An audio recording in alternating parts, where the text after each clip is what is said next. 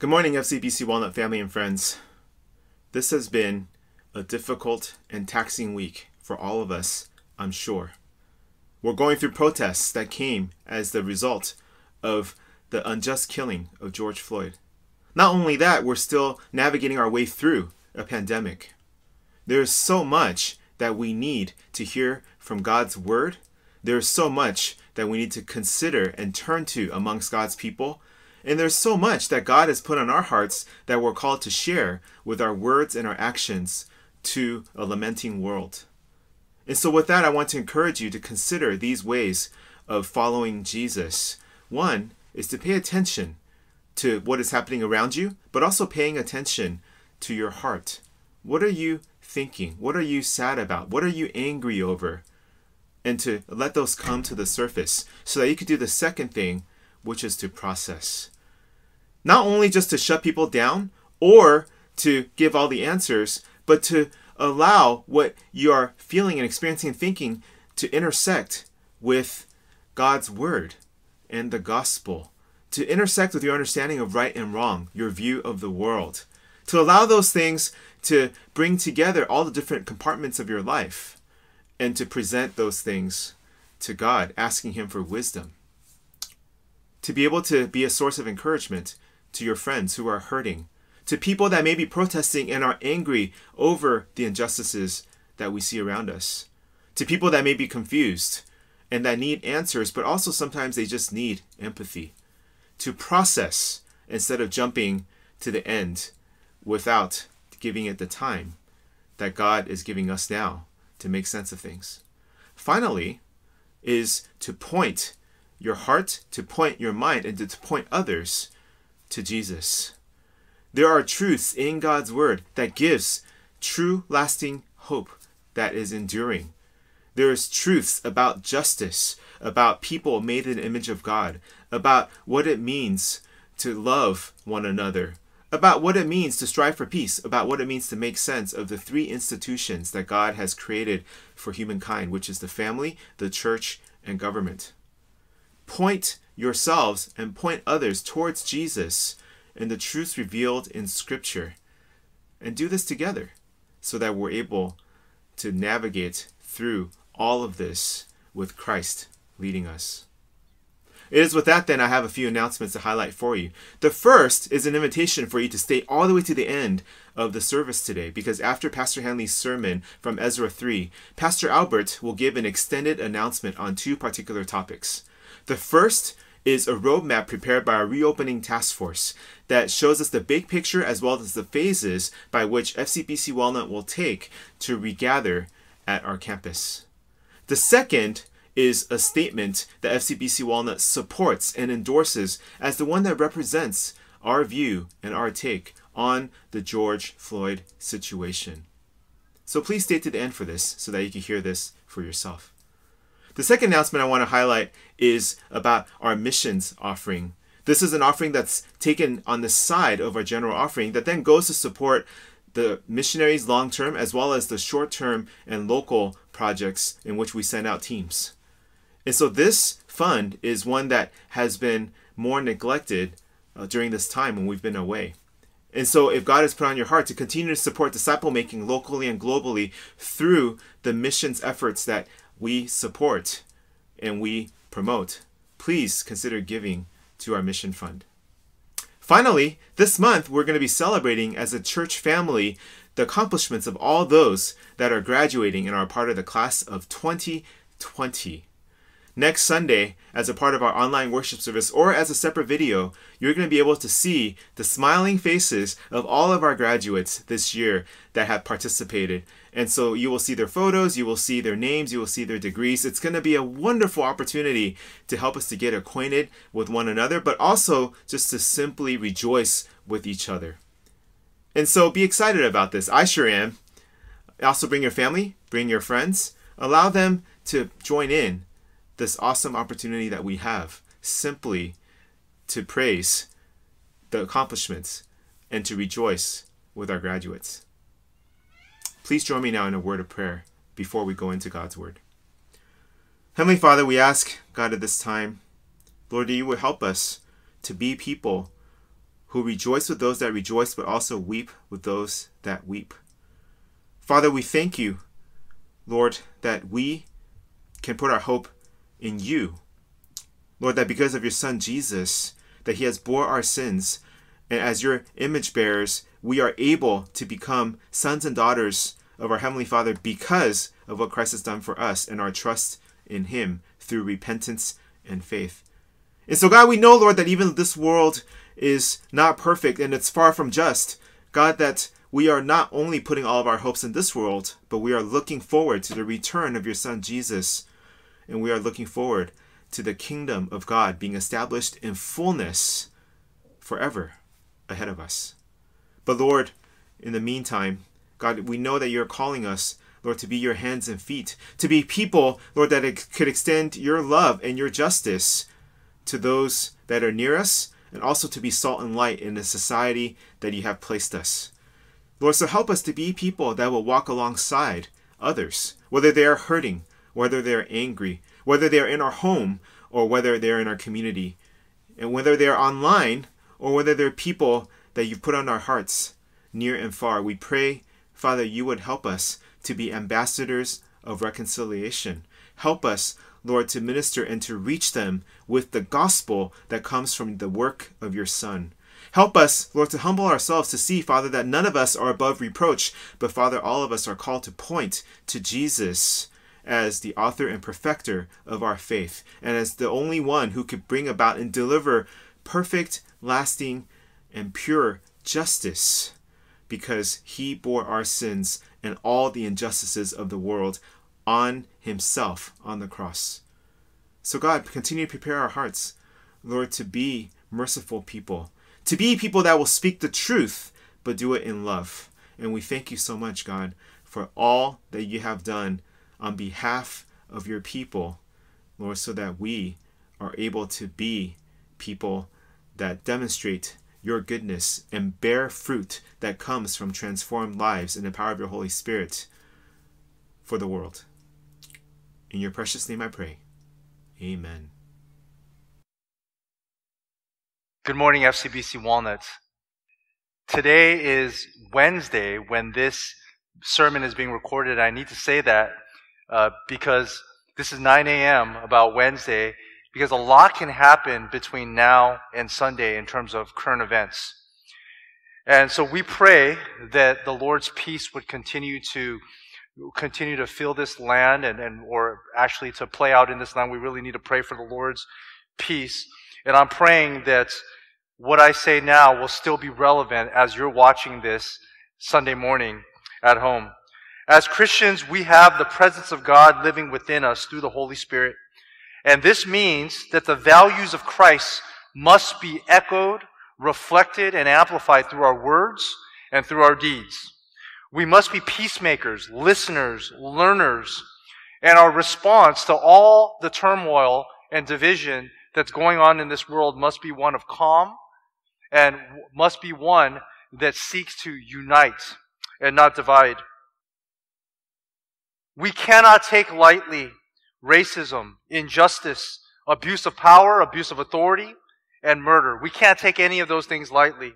At the same time, we cannot condone the violence and the rioting that comes from the same source of evil. And I've written about this and I've spoken to this in various different fronts last week.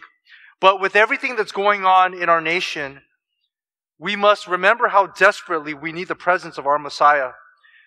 And the good news is that through Jesus Christ, the Spirit of God lives in the hearts of every single genuine believer. The Spirit of God lives in us, which means that everywhere we go, we can bring the peace of Christ through our actions and in how we love. That is the essence of being a Christ follower. That is the essence of being a believer. I've said in other places that this is a time where I am taking the time to listen and to learn. And I encourage all of you to take this time to listen and to learn both, learn from both sides. We must take the time to listen and learn from our black American and our African American Christian pastors and Christian leaders and brothers and sisters in Christ to hear their story, hear their pain, understand from an evangelical perspective and from a Christian perspective what they are going through as Christians and how they struggle in ways where even as a minority, as a Chinese American, we may not struggle with. Listen and learn. At the same time, we must listen and learn from the good law enforcement and police officers who are risking their lives. Imagine what's, what it's like to be one of their family members. And, and these are good law enforcement officers, good ones who, who do not condone, but they condemn the murder of George Floyd and they condemn systemic racism. And in many ways, they've, they've tried to build bridge, build bridges with their communities in the same way where pastors, right? It's very different what we have to go through. In the same way where pastors attempt to build a bridge with their community. And whenever you hear about corrupt pastors, it sheds a bad light on all of us. Only when pastors fail morally, you don't have people rioting and trying to burn our churches down and trying to kill us, right? And, and, so my heart goes out to the good and the faithful law enforcement officers. At the same time, we balance the stories of both. We hear stories of both and we be peacemakers. We stand in the middle to be agents of reconciliation. And I think that's what it means to be an agent of justice in a way where it reflects the biblical worldview. And so listen and learn to both sides to both sides of the story, learn to empathize, and remember that we stand in between as people who have the very presence of God within us, and we can minister the gospel of hope because the gospel frees. And we need to do more than just say that the gospel is the answer. We know that's true. And I'll say more about this in the end of the sermon, during the, at the end of the sermon when we get to our application. But the title of this morning's sermon is Restoring the Foundations of the Temple. Restoring the Foundations of the Temple. And the temple is all about God's presence. I want to start by allowing you to listen and learn and empathize with the people of Israel in the Old Testament. I want you to hear their story. I want you to understand why the temple was so important to them. You have to understand what's happened. They've come back from, from exile now, decades of exile, and there's all this rubble covering the foundations of the temple. You know, it's quite easy for the Babylonians, it was quite easy for them to destroy the structure of the temple. And so all this rubble, all this concrete, all this, all these materials are just piled up. The ruins of the temple stood there. But it was not easy, and I don't think that the Babylonians destroyed the foundations. So the foundations of the temple are still sitting there, but it's underneath all this rubble. So when you're calling the people who come back to invest in the work of the temple and to get their hands dirty and to rebuild the foundations, this involved a lot of cleanup. This involved a lot of physical labor where you have the men now, now working together to, to lift these, whether it's concrete or stones or, or burned wood and to remove this rubble just so that they can see the foundations of the temple and begin to re- repair the foundations of the temple. Now, why go through all of this work? Why even build the temple again? They already had the altar we saw last week of sacrifice. They had what was essential. They could receive forgiveness through, through the altar of sacrifice. They had the festivals to celebrate. Why restore the temple? Because it was about God's presence. I want you to see this quote from pastor and scholar uh, Derek Thomas in one of his sermons. And this is what he writes. He says, To the Old Testament saint, the temple represented the place where God was present, where worship was conducted, where sin was forgiven and atoned for, where blood was sprinkled, where the Holy of Holies was to be found, and the Shekinah glory was to be found, and the Ark of Covenant was, was to be found. Now, you and I, we have God's Word given to us, translated in different languages for us, where we can read and, and listen to the Lord. We can know the heart of God. We can study the Word of God together. You and I, we can bow our heads and say, Father in heaven, and we can pray directly to God. We can pray individually. We can pray silently. We can pray together with our brothers and sisters in Christ. And we know that the Lord has forgiven us because we have Jesus Christ, the perfect sacrifice. The Old Testament people, the Old Testament saints, they did not have the luxuries and the blessings that we have under the Old Covenant. And so they longed for the presence of God to be with them. They knew that the temple was just a structure, but it symbolized the place where God would actually dwell. But there's more than that. If you see in today's passage, if you don't get anything, here's what I want you to see. They are taking pains to follow the plans of King David. What you have to understand is that God told David, so David had this heart to build the temple for the Lord. And so David came up with all these plans. These are God ordained, God, you know, plans that would be God honoring plans of, of how to organize the work and how to organize the people in the temple and, and what materials the temple would be built out of. But God told David, said, David, you will not build the temple. Your son will build the temple. And we know that at that, at that point it was referring to Solomon. And we know that in the Bible, David gave the instructions, almost like you, if you're a parent, giving your business to your, your son eh, or your daughter and saying, you need to advance this business. You need to take it to the next level. Okay, here's the plans. You take it, you build it. That's what happened with David and Solomon. David told his son Solomon, Solomon, take these plans and follow it to a T. Follow it to, to the, the, the dime because these are the instructions of the Lord. And Solomon built the temple.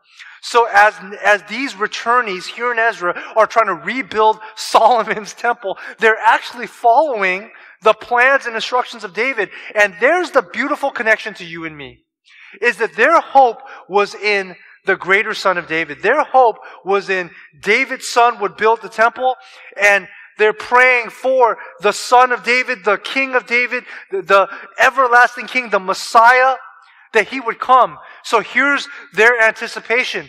They were going to work hard to rebuild the foundations. They would rebuild the temple to the best of their ability. And their hope, it was at the completion of this temple that the Messiah would come down from heaven, the everlasting Davidic king, the son of David, and that, and that the kingdom of Israel would be established. That was their hope. Their hope is our hope. Their hope was in Messiah. But you and I, having the New Testament, we know that the greater son of David that would build the true and better temple was not Solomon. Solomon would build a wonderful, beautiful temple, but the true and better temple would be indeed Jesus Christ. And, and so you can take Derek Thomas's quotes, and I want you to see this, that if you were to put the New Testament saint into the picture, it would be to the New Testament saint, Jesus Christ is the dwelling place of God among man. Through Christ, we can worship.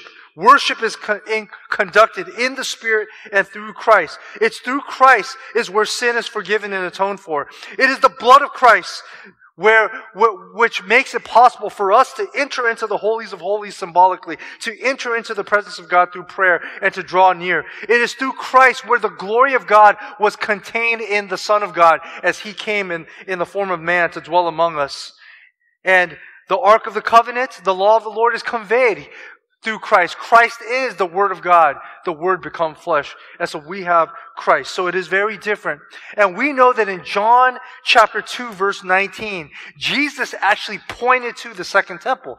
Jesus actually pointed to the temple that Ezra's people and Nehemiah's people would rebuild. And Jesus said, destroy this temple and in three days I will raise it up. Destroy this temple and I will re- raise it up in three days. And of course, Jesus is not talking about a physical temple that he would raise up, but he's talking about the temple of his body.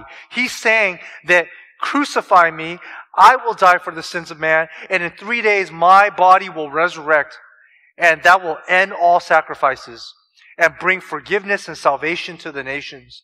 And, and we understand what Jesus is talking about. And that's the hope that the Israelites in Ezra's day and Nehemiah's day did not have, but they had a shadow of that through the temple. And so with that, I want, want to take you to point number one. Point number one, if you have your Bibles, turn to Ezra chapter 3, verses 7 to 10. Point number one is a pattern set by David as they're rebuilding, they're following a pattern set by David because by going back to David, they are actually pointing forward to the hope of the coming Messiah. So this is where this is how this Old Testament passage relates to you and I as New Testament readers and New Testament Christians. That when we see the pattern set by David, we see the pattern that points forward to the Messiah, the greater son of David, Jesus Christ. And um, we, are going to see three things. I'm going to take you to the text, okay, but there's three things specifically that I want you to see that the ways that the materials were acquired, number one, the way they re- requ- acquired, well, the way that they purchased the building materials goes back to the plan of David and the building of the first temple through Solomon. Secondly, the year and the month that they started to build, the second month points back to David and the way that David organized the Levites for service and worship is exactly what they're going to do here in Ezra chapter 3.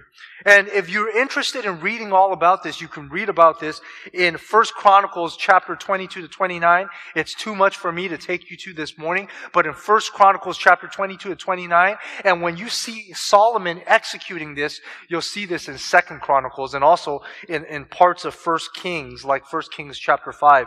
You'll see the execution of, of Solomon actually carrying through the plans of his father David. But so, so here's the first thing. In verse 7, you're going to see that they follow, by acquiring the building materials, they follow the exact order of Solomon and his father David. So here's what the Bible says. In, in Ezra chapter 3, in Ezra chapter 3 and verse 7, it says, So they gave money to the masons and the carpenters, and food and drink and oil to the Sidonians and the Tyrians to bring cedar trees from Lebanon to the sea to Joppa, according to the grant that they had from Cyrus, the king of Persia. So a couple things need to be explained here. What you see here is a picture of basic commerce and exchange. This is the same thing that happens today. Only we use money, but they're exchanging supplies. So what's, what's happening is they're taking food, they're taking drink, and most likely this means wine from their, uh, from their, um, from, from Israel, from Judah. They're taking wine and they're taking oil and they're giving it to the Sidonians and the Tyrians, uh, and they're putting it on ships, right, on, on boats, and it would be carried across the sea to Joppa, where these items would be, you know, unloaded from the ships, and then in exchange, you'd have cedar trees loaded from Lebanon and brought back to Israel, to Jerusalem, right? And so what's happening, these are the same steps that you see in 1 Chronicles 22 and this is the same steps that are taken in second uh, in 1 Kings chapter 5 and in 2 Chronicles chapter 2. This is what Solomon did. Right? They got cedar trees from Lebanon to rebuild to build the first temple and here Ezra's people are following the exact same steps instructed by David and executed by Solomon. And when it says according to the grant that they had from Cyrus king of Persia, there are different interpretations, but I'm not taking this as a grant of money Okay, what I understand here that's happening is that, is that as they're exchanging these goods and getting these trees from Lebanon, that it was granted to them. Permission was granted. Permission was granted from Cyrus, the king of Persia. And how we understand this is when we build our building, we need a building permit from the governments, right? From the local county, from the authorities. In the same way, the people of Israel, they had a building permit, if you will. They had permission, blessing, and a grant from Cyrus, the king of Persia, Persia to purchase the materials, to transport these materials, and then to use these materials to rebuild the temple. And that was, that's what you see in verse 7, right? It's a very basic understanding of them following following the order. Now, the, the cities of Sidon and Tyre, uh, or Tyre, were prominent cities located near Judah, and these were Phoenician cities. Right? So these are foreign cities that are being used by God to provide these materials for God's people. So that's the first thing. The way that they acquired their materials mirrors what Solomon did in executing the plans of his father David. But the second thing that you see is in, in, is that notice that it's in the second year and second month. And I want you to see this in verse 8 now, and I put that on the PowerPoint for you. Notice in verse 8 that the year and month that they began to build reflects the building of Solomon's temple.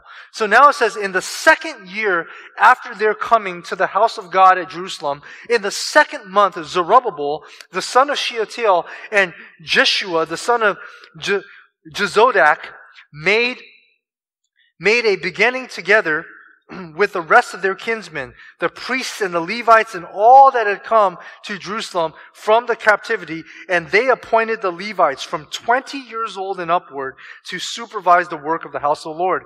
Now, the second year and second month, what is the significance of the second year? Well, the second year signals that the rebuilding happened two years after they returned from exile, two years. And when you read the rest of, of Ezra, and if you date this to the point of completion, that the second temple took a, com- a completion, uh, it took seven years approximately to complete this entire project. So, so starting at the second year and measuring out to the day where this project is actually completed took seven years. And what's significant is the Solomon's temple was also constructed in, in seven years. Now, I am not reading anything magical into the number seven. I know that in the Bible, uh, the number seven has been used to symbolize completion in terms of the things of God.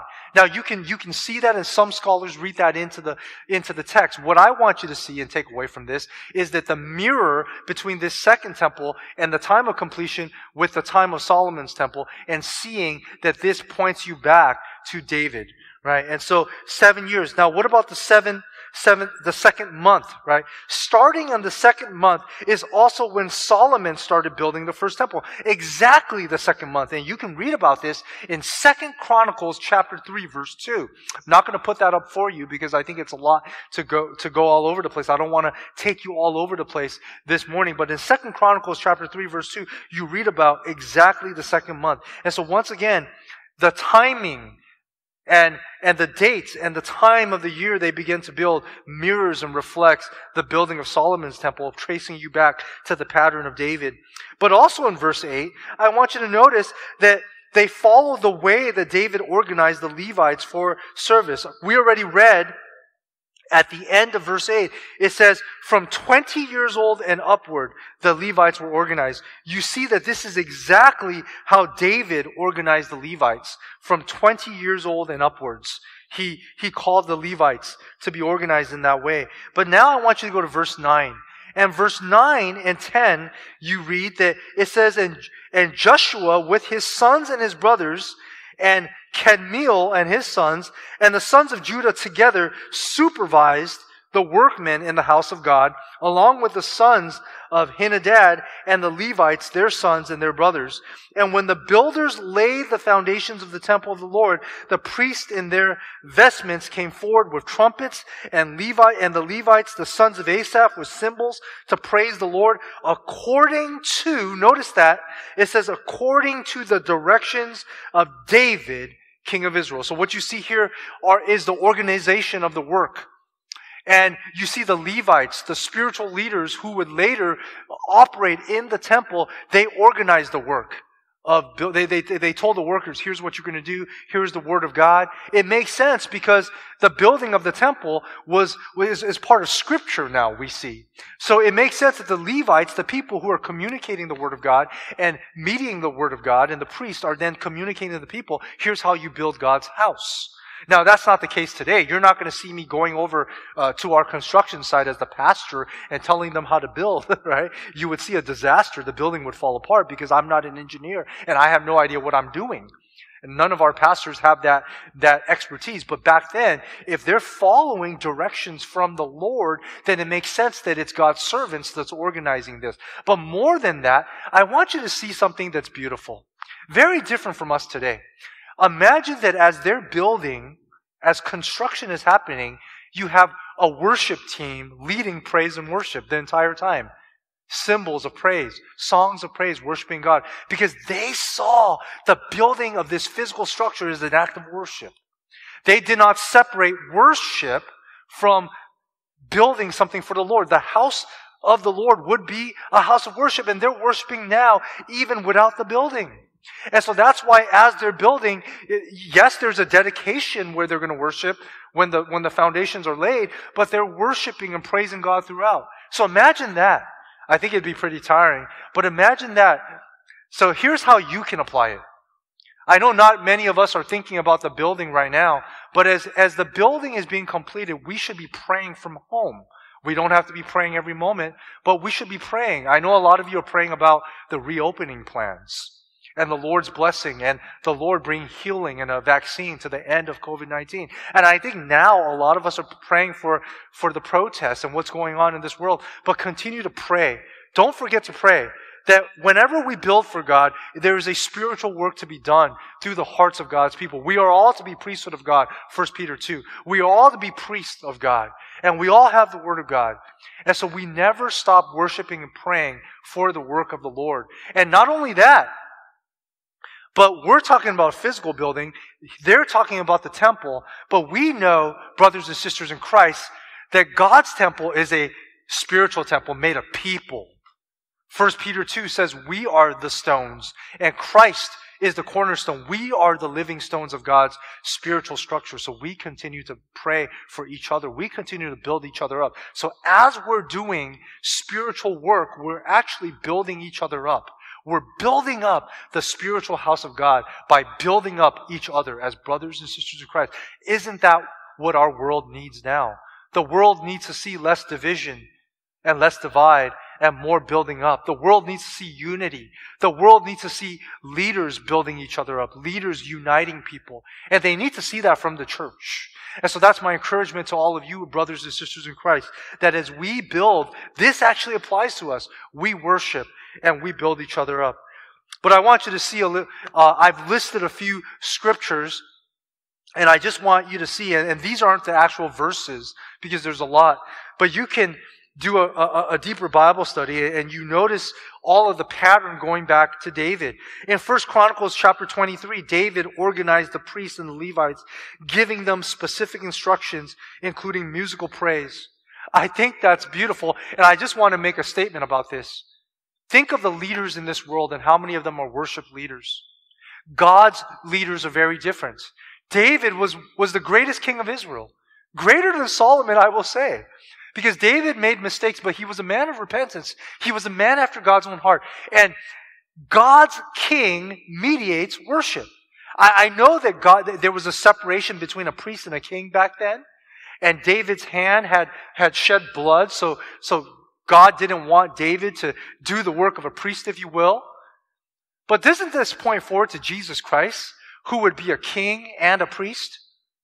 A, a king who leads us, a good king who mediates our worship and praise, that's a leader. That is what God calls for His leaders. His leaders are to be first and foremost worship leaders, to lead people to worship God. And so David said, David said, God, even though you don't want me to build this temple, I'm going to make sure as I organize the work that I am leading worship.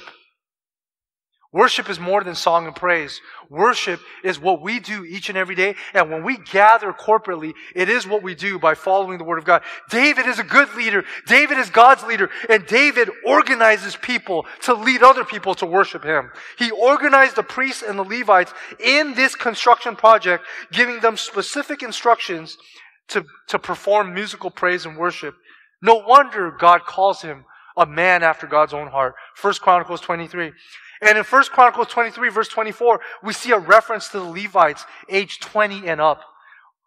I'm going to read a little bit into this. Okay? What is this? I mean, not only do you have back in the Old Testament, you're a man. You're an adult very early on. Right? You're not talking about 18 or 21. But why 20? I think, you know, there's some responsibility here. There's some responsibility and wisdom and maturity that David could have said, okay, a 12 year old person descending from the family of Levi and being a Levite, a 15 year old, a 16 year old. But you're talking about someone who understands their faith, who understands their heritage, and who has wisdom, because that's what it takes for spiritual leadership. Yes, don't ever let anyone look down on you because you're young. And 20 years is very young, respectively. But, but I think there's something, something that I want to see here that, that God's saying there's some wisdom. And people here in Ezra's day, they're following this instruction. I don't know if there's anything magical about the number 20, but I think it's something about being a mature, a mature leader. Now, this is not an elder during that day who is much older, but, but you're seeing their young men stepping up at this point, right? And beginning to lead worship. Now, First Chronicles 28, David tells Solomon to follow the exact plans. And so this is just what's happening is that David tells his son, a good father gives instructions to his son according to the Lord and says, it says, follow the, the, the instructions here that the Lord has blessed in building. Do not swerve to the right or to the left. Remember, David was a man after God's own heart and, and, and, a man after God's word. And then in Second Chronicles 5, verse 13, Solomon follows through. You know, Solomon started strong. We know that Solomon didn't always obey the, the Lord, but Solomon, in the beginning, he follows his father.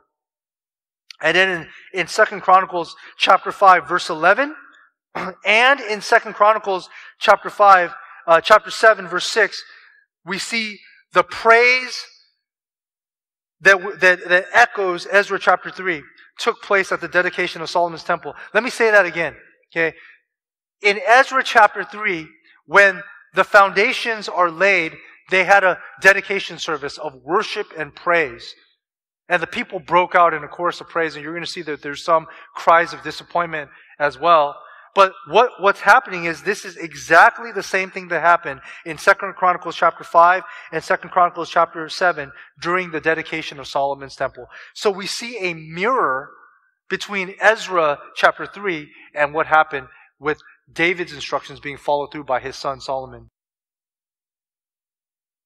All of this is significant because it points forward to the Messiah. And once again, I want you to hear their heartbeat. Their heartbeat is that in Ezra chapter 3 is our God has brought us back into the promised land. Our God has delivered us from exile. Our God has brought us back to rebuild the temple, and their hope is that our God will bring the Messiah and our God will establish the temple. That's point number one. Point number two, the final three verses, in point number Point number two is a chorus of praise and disappointment. That's what I want you to see in verses 11 to 13. A chorus of praise and disappointment. Let me read to you now verses, verses 11 to 13 verses 11 to 13 of Ezra chapter 3. It says, And they sang responsively, praising and giving thanks to the Lord, for he is good, for his steadfast love endures forever toward Israel. And all the people shouted with a great shout when they praised the Lord because the foundation of the house of the Lord was laid.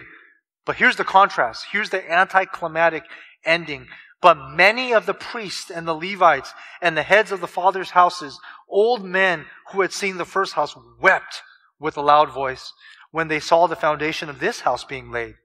So the building is not even complete. They see the foundation. They already know it's not as glorious as Solomon's. And it says, they shouted, um, they said, they wept with a loud voice when they saw the foundation of the house being laid. Though many shouted aloud for joy so the people could not distinguish the sound of the joyful shouts from the sound of the people's weeping. For the people shouted with a great shout, and the sound was heard from afar. So what you see here is there's a mix of praise and there's a mix of weeping and disappointment.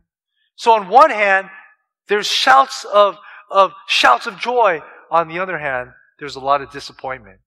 And what they're saying is, wow, we're thankful that we have a temple, but this is not glorious like Solomon's temple. So naturally, many of the Israelites rejoice, but naturally as well, many who lived long enough to see Solomon's temple, they were disappointed. This is an anticlimactic moment. Let me point out a few things. When it says, when they sang, For he is good, for his steadfast love endures forever toward Israel. This is a combination of many biblical passages, but in particular, you see Psalm 100, Psalm 136, and Jeremiah 31. Psalm 100, Psalm 136, and Jeremiah 31. When it says, For God is good and his steadfast love endures forever toward Israel. And ultimately, this is going to be conveyed when the Messiah comes. His goodness is going to be made evident to Israel. But this shows us something that they followed the pattern of David and their praise was met with disappointment because there's a purpose here. You ought to be disappointed because it's not perfect. Because the temple First Solomon's temple and the second temple was only meant to be a shadow, as we mentioned in our introduction, that points towards Jesus Christ. This temple is meant to be imperfect. This second temple in AD 70, we know through history, gets destroyed. And so immediately we understand that the reason why there's an anticlimactic ending is, as New Testament readers, to point us forward to the hope of Messiah through Jesus Christ. And so the big idea this morning is, and I couldn't contain it in one sentence, so there's two sentences. The big idea this morning is that Christ is the greater son of David. Christ, the greater son of David, fulfilled the purpose of the temple. That's the first thing is that Christ, the greater son of David, fulfilled the purpose of the temple. We know that Solomon built the temple, the, the, the glorious temple, the, son, the first son of David. But that's not what the prophecies were ultimately pointing towards. It is the greater son of David that would build the temple that David could not build. Because David could not build the spiritual temple of God. David could not make atonement for the sins of man, an everlasting and final and perfect sacrifice. Only his greater son, Jesus Christ, could do that. So Christ, the greater son of David, fulfilled the purpose of the temple. That's the first big idea. The second big idea is that the Son of God dwelt among us offering his life as the perfect sacrifice for sin. That was the function of the temple. The function of the temple was a symbol of God's presence dwelling among man because the temple was the place where they went to have their sins atoned for and to make sacrifices for their sin. And the Son of God dwelt among us. He is the presence of God. He is the living temple that walked and dwelt among human, the human race, representing the presence of God Himself among us. The Son of God dwelt among us. He is the true and better temple. And He offered with His life the perfect and final sacrifice for sin. So two big ideas. Christ, the greater Son of David, fulfilled the purpose of the temple, and the Son of God, Christ, dwelt among us, offering His life as the perfect sacrifice for sin. The temple represents God's presence in the Old Testament, and Christ and you and me, His church, represents God's presence in this world now. And as I mentioned in our introduction, there's a lot that we need to think about that applies for us today. As agents of redemption and reconciliation, as peacemakers, we have the presence of God living in us. And I just want you to see two passages from the Old Testament, what it would mean for God's people to, to bring His presence into nations that rage, and people that rage, people who divide. And the first passage that comes to heart and comes to mind is Matthew, uh, uh, Micah, not Matthew, Micah 6, verse 8. In the context of God calling his people to covenant faithfulness, the, the prophet Micah wrote, He has told you, O man, what is good. And what does the Lord require of you? To, but to do justice and to love kindness and to walk humbly with your God. Beloved, this is only possible through Jesus Christ.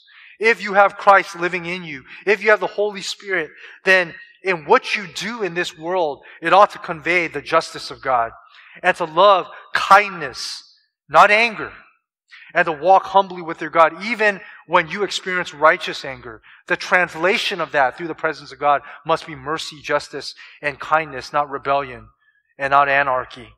Right? And so the way that we convey God's presence to people is by doing justice, by loving kindness, to walk humbly with your God. And I mentioned that this is difficult to do when we don't have empathy.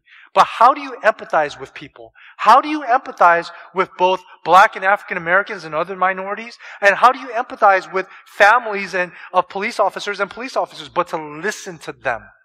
To, to not broad stroke people, to not overgeneralize and throw everybody into the same categories, but to listen to people's stories and then this, to, to hear them out and then to teach other people to empathize. Parents, teach your children to empathize. Teach them to listen and to learn. And then we can speak words of love. And then we can lead people through our actions. Isaiah chapter 1 verse 17. It says to learn to do good, to seek justice, to correct oppression, to bring justice to the fatherless, to plead the widow's cause. Right? Learn to do good, to seek justice, to correct oppression, to bring justice to the fatherless, to plead the widow's cause. Notice the key word learn. This is not something that's natural for us. What does it mean to do good? We need to learn. We learn from our Messiah. We learn from listening. And then we seek justice through prayer. And we seek justice through our actions to correct oppression and to bring justice to the fatherless, to plead the widow's cause. Notice that the fatherless and the widow's cause, these are helpless people during the Old Testament time. These are orphans and widows, people who could not defend themselves. And, and I just want to read to you, I'm not going to put this up on a quote, but I want you to, I want to read to you the end of a statement released the other day from our former president, George W. Bush. And he said, and it's a long statement. I encourage you to go to the website of the Bush Foundation or whatever it is and read the whole statements. But he says, quote, we serve our neighbors best when we try to understand their experience. We love our neighbors as ourselves when we treat them as equals in both protection and compassion. There is a better way, the way of empathy and shared commitment and bold action and a peace rooted in justice. Oh, how I pray that America would have these types of leaders. Leaders that unite and not divide. Leaders who call God's people and people in general to come and love our neighbors ourselves and to consider what it means to protect, to show compassion, and to see a better way. Beloved, we have the better way. The better way is through Christ. The better way is the gospel, but we must live out the gospel. And we all pray for the Lord to teach us how to do that uniquely, wisely, and, and in a way that's God glorifying. Let me lead us in prayer. Father, we come before you with hearts that are heavy. We come knowing that we want to learn, we want to listen, and we want to empathize. But more than that, Lord, we want to listen to your word. Father, this is a beloved church. This is a church with people who love you and who love each other. Help us, Lord, to love others. Help us, Lord. Teach us how we can be a positive impact representing your presence in this world. We don't know how to. Sometimes, as honestly, as a Chinese American, I don't know what my role is. I don't know what to do. I know it is to disciple our people, and I know it is to lead people and point people to God. But Lord, give us a way. How do we do this wisely? Give us the better way through the gospel. Father, I want to pray for our church as we're talking about reopening and we're still in this pandemic. Give us your wisdom. Help us to unite under the gospel of Jesus Christ and under your word. Father, help us to know what it means to be your people. And so, Lord, give us that wisdom. It's in Jesus' name that we pray. Amen. Beloved, we love you more than you know. Have a blessed Sunday. Good morning, church. This morning I have two important announcements to make to you. First is concerning the reopening of the church I want to share with you the roadmap that we are proposing.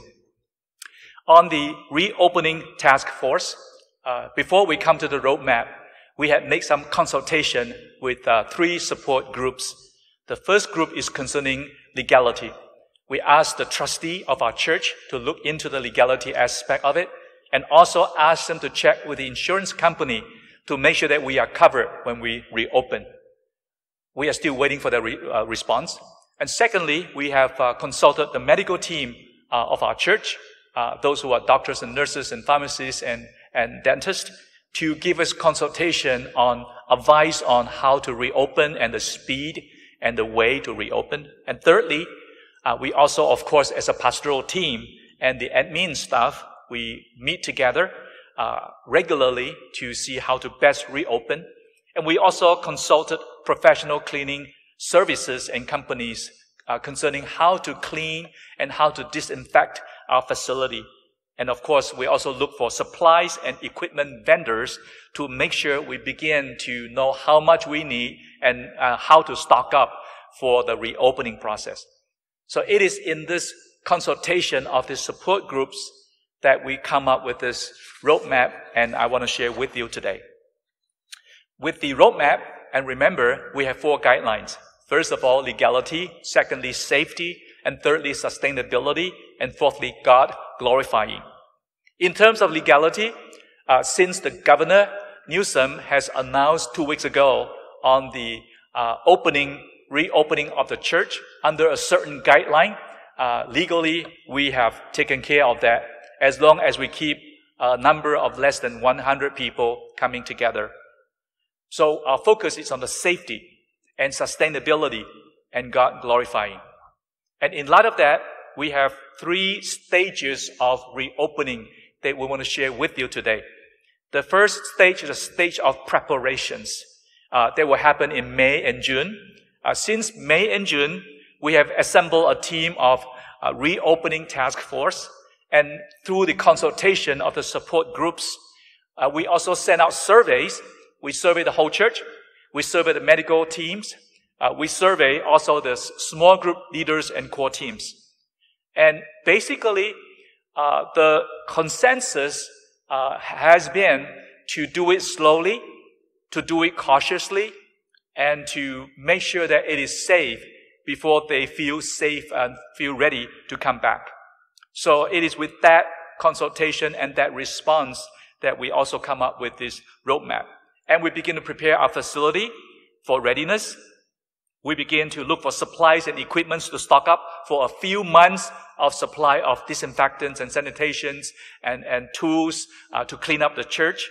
And then we also come up with a communication plan and so that we are able to let you know what's happening and where we are. And this presentation is part of the communication plan. So basically in June, we are wait and see. Since many churches has opened, we want to see how they are doing. We want to make sure there's no spike uh, in uh, the, the coronavirus. We want to make sure other churches are not getting infected since they're reopening. Then we feel safe enough to bring our people back to the reopening process. And that will happen in June. And then we will move into July, the second stage. In July will be the stage of getting ready. More readiness in terms of facility, uh, how to draw the line, how to come one-way traffic, how to go out, how to park your car, and how to uh, disinfect yourself, and how to check the thermometer, how to check your temperature, and, and things like that. And then we want to ensemble a, a helpers team. Uh, volunteers to come and help us together how to usher people, how to safeguard everything, and how to clean up and things like that. And then we're going to have a staff training. Not just the volunteers, but the pastoral team, the admin staff. We want to train together so that we have a standard of operation, how to keep our church clean, and also how to make sure that we can keep social distancing. And then we will develop protocol check off, meaning before you come to church, there are things that you need to check off and be ready. When you come to church, there are lists of things to do. When you enter the worship hall, there are things that you can do and things that you can't do. How to use the restrooms and how to move about in different exits and entrances and things like that. And then how to get back to your car. And when you get home, what are the things that you need to observe and do? Uh, so protocol check off will also be developed during this time. And then when all these are ready, we will begin a soft opening. A soft reopening means the leadership, the pastors and deacons and officers and small group leaders and all the volunteers and helpers, we want to worship first and get a first-hand experience of how it feels like when we have less than 100 people worshiping in the MAC and keeping social distancing. And how the movements of people and the flow of the traffic will give us an indication of how difficult it is to uh, uh, enforce social distancing, uh, what are the realistic to do and what are the realistic to expect. So for the soft opening, we are thinking about maybe one or two or three reopenings to give us confidence on how to lead our people to come back. And that will happen in July. And once that is done, then we are more ready to move into stage three in August. And stage three will be reopening. We will start with the step one, the step one is reopening of worship. Worship is supreme in our Christian experience. So we'll start with worship only. Uh, we will spread out the three worships on Saturday and Sunday so that we are spaced out and allow time for disinfecting, for sanitation uh, process to happen. Uh, so maybe two services on Saturday and one service uh, on, on Saturday or vice versa but we will open them up and let the worship run for a few weeks until we feel confident, until the flow is going well. Only then we'll be ready to open up for small groups in step two.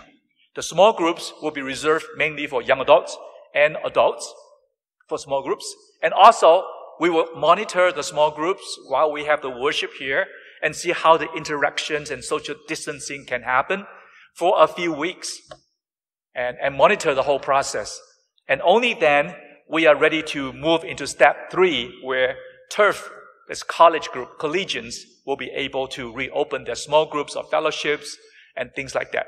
And then, again, we will see, wait and see how things flow and how to improve the whole process. Step four, step four, there's no, no date because we are waiting for the vaccine to be developed, that we are all receiving the vaccine and uh, the vaccine begins to kick in. Then the most vulnerable groups, like the seniors, those with pre-existing medical conditions and children and young children will be able to come back. That means by the step four, the whole church should be able to come back and worship together. This is as far as we can see on the roadmap of reopening. But remember, this schedule can be changed due to the overall impact of COVID-19 pandemic.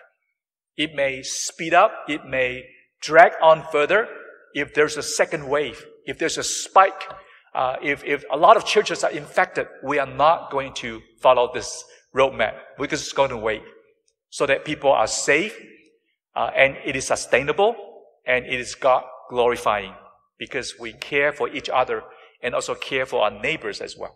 So continue to pray for the uh, reopening task force as we think about the details and recruit people to come up with a protocol, check off list, um, so that we are able to do it well and make sure that we think through the whole process for you to come back safely and to re-worship and to reopen our church and worship together for the glory of God. So pray for us. Um, secondly, I want to make an important announcement on the statement on the death of George Floyd. The Southern Baptist Convention has an uh, open statement, a public statement on how we feel and where we stand.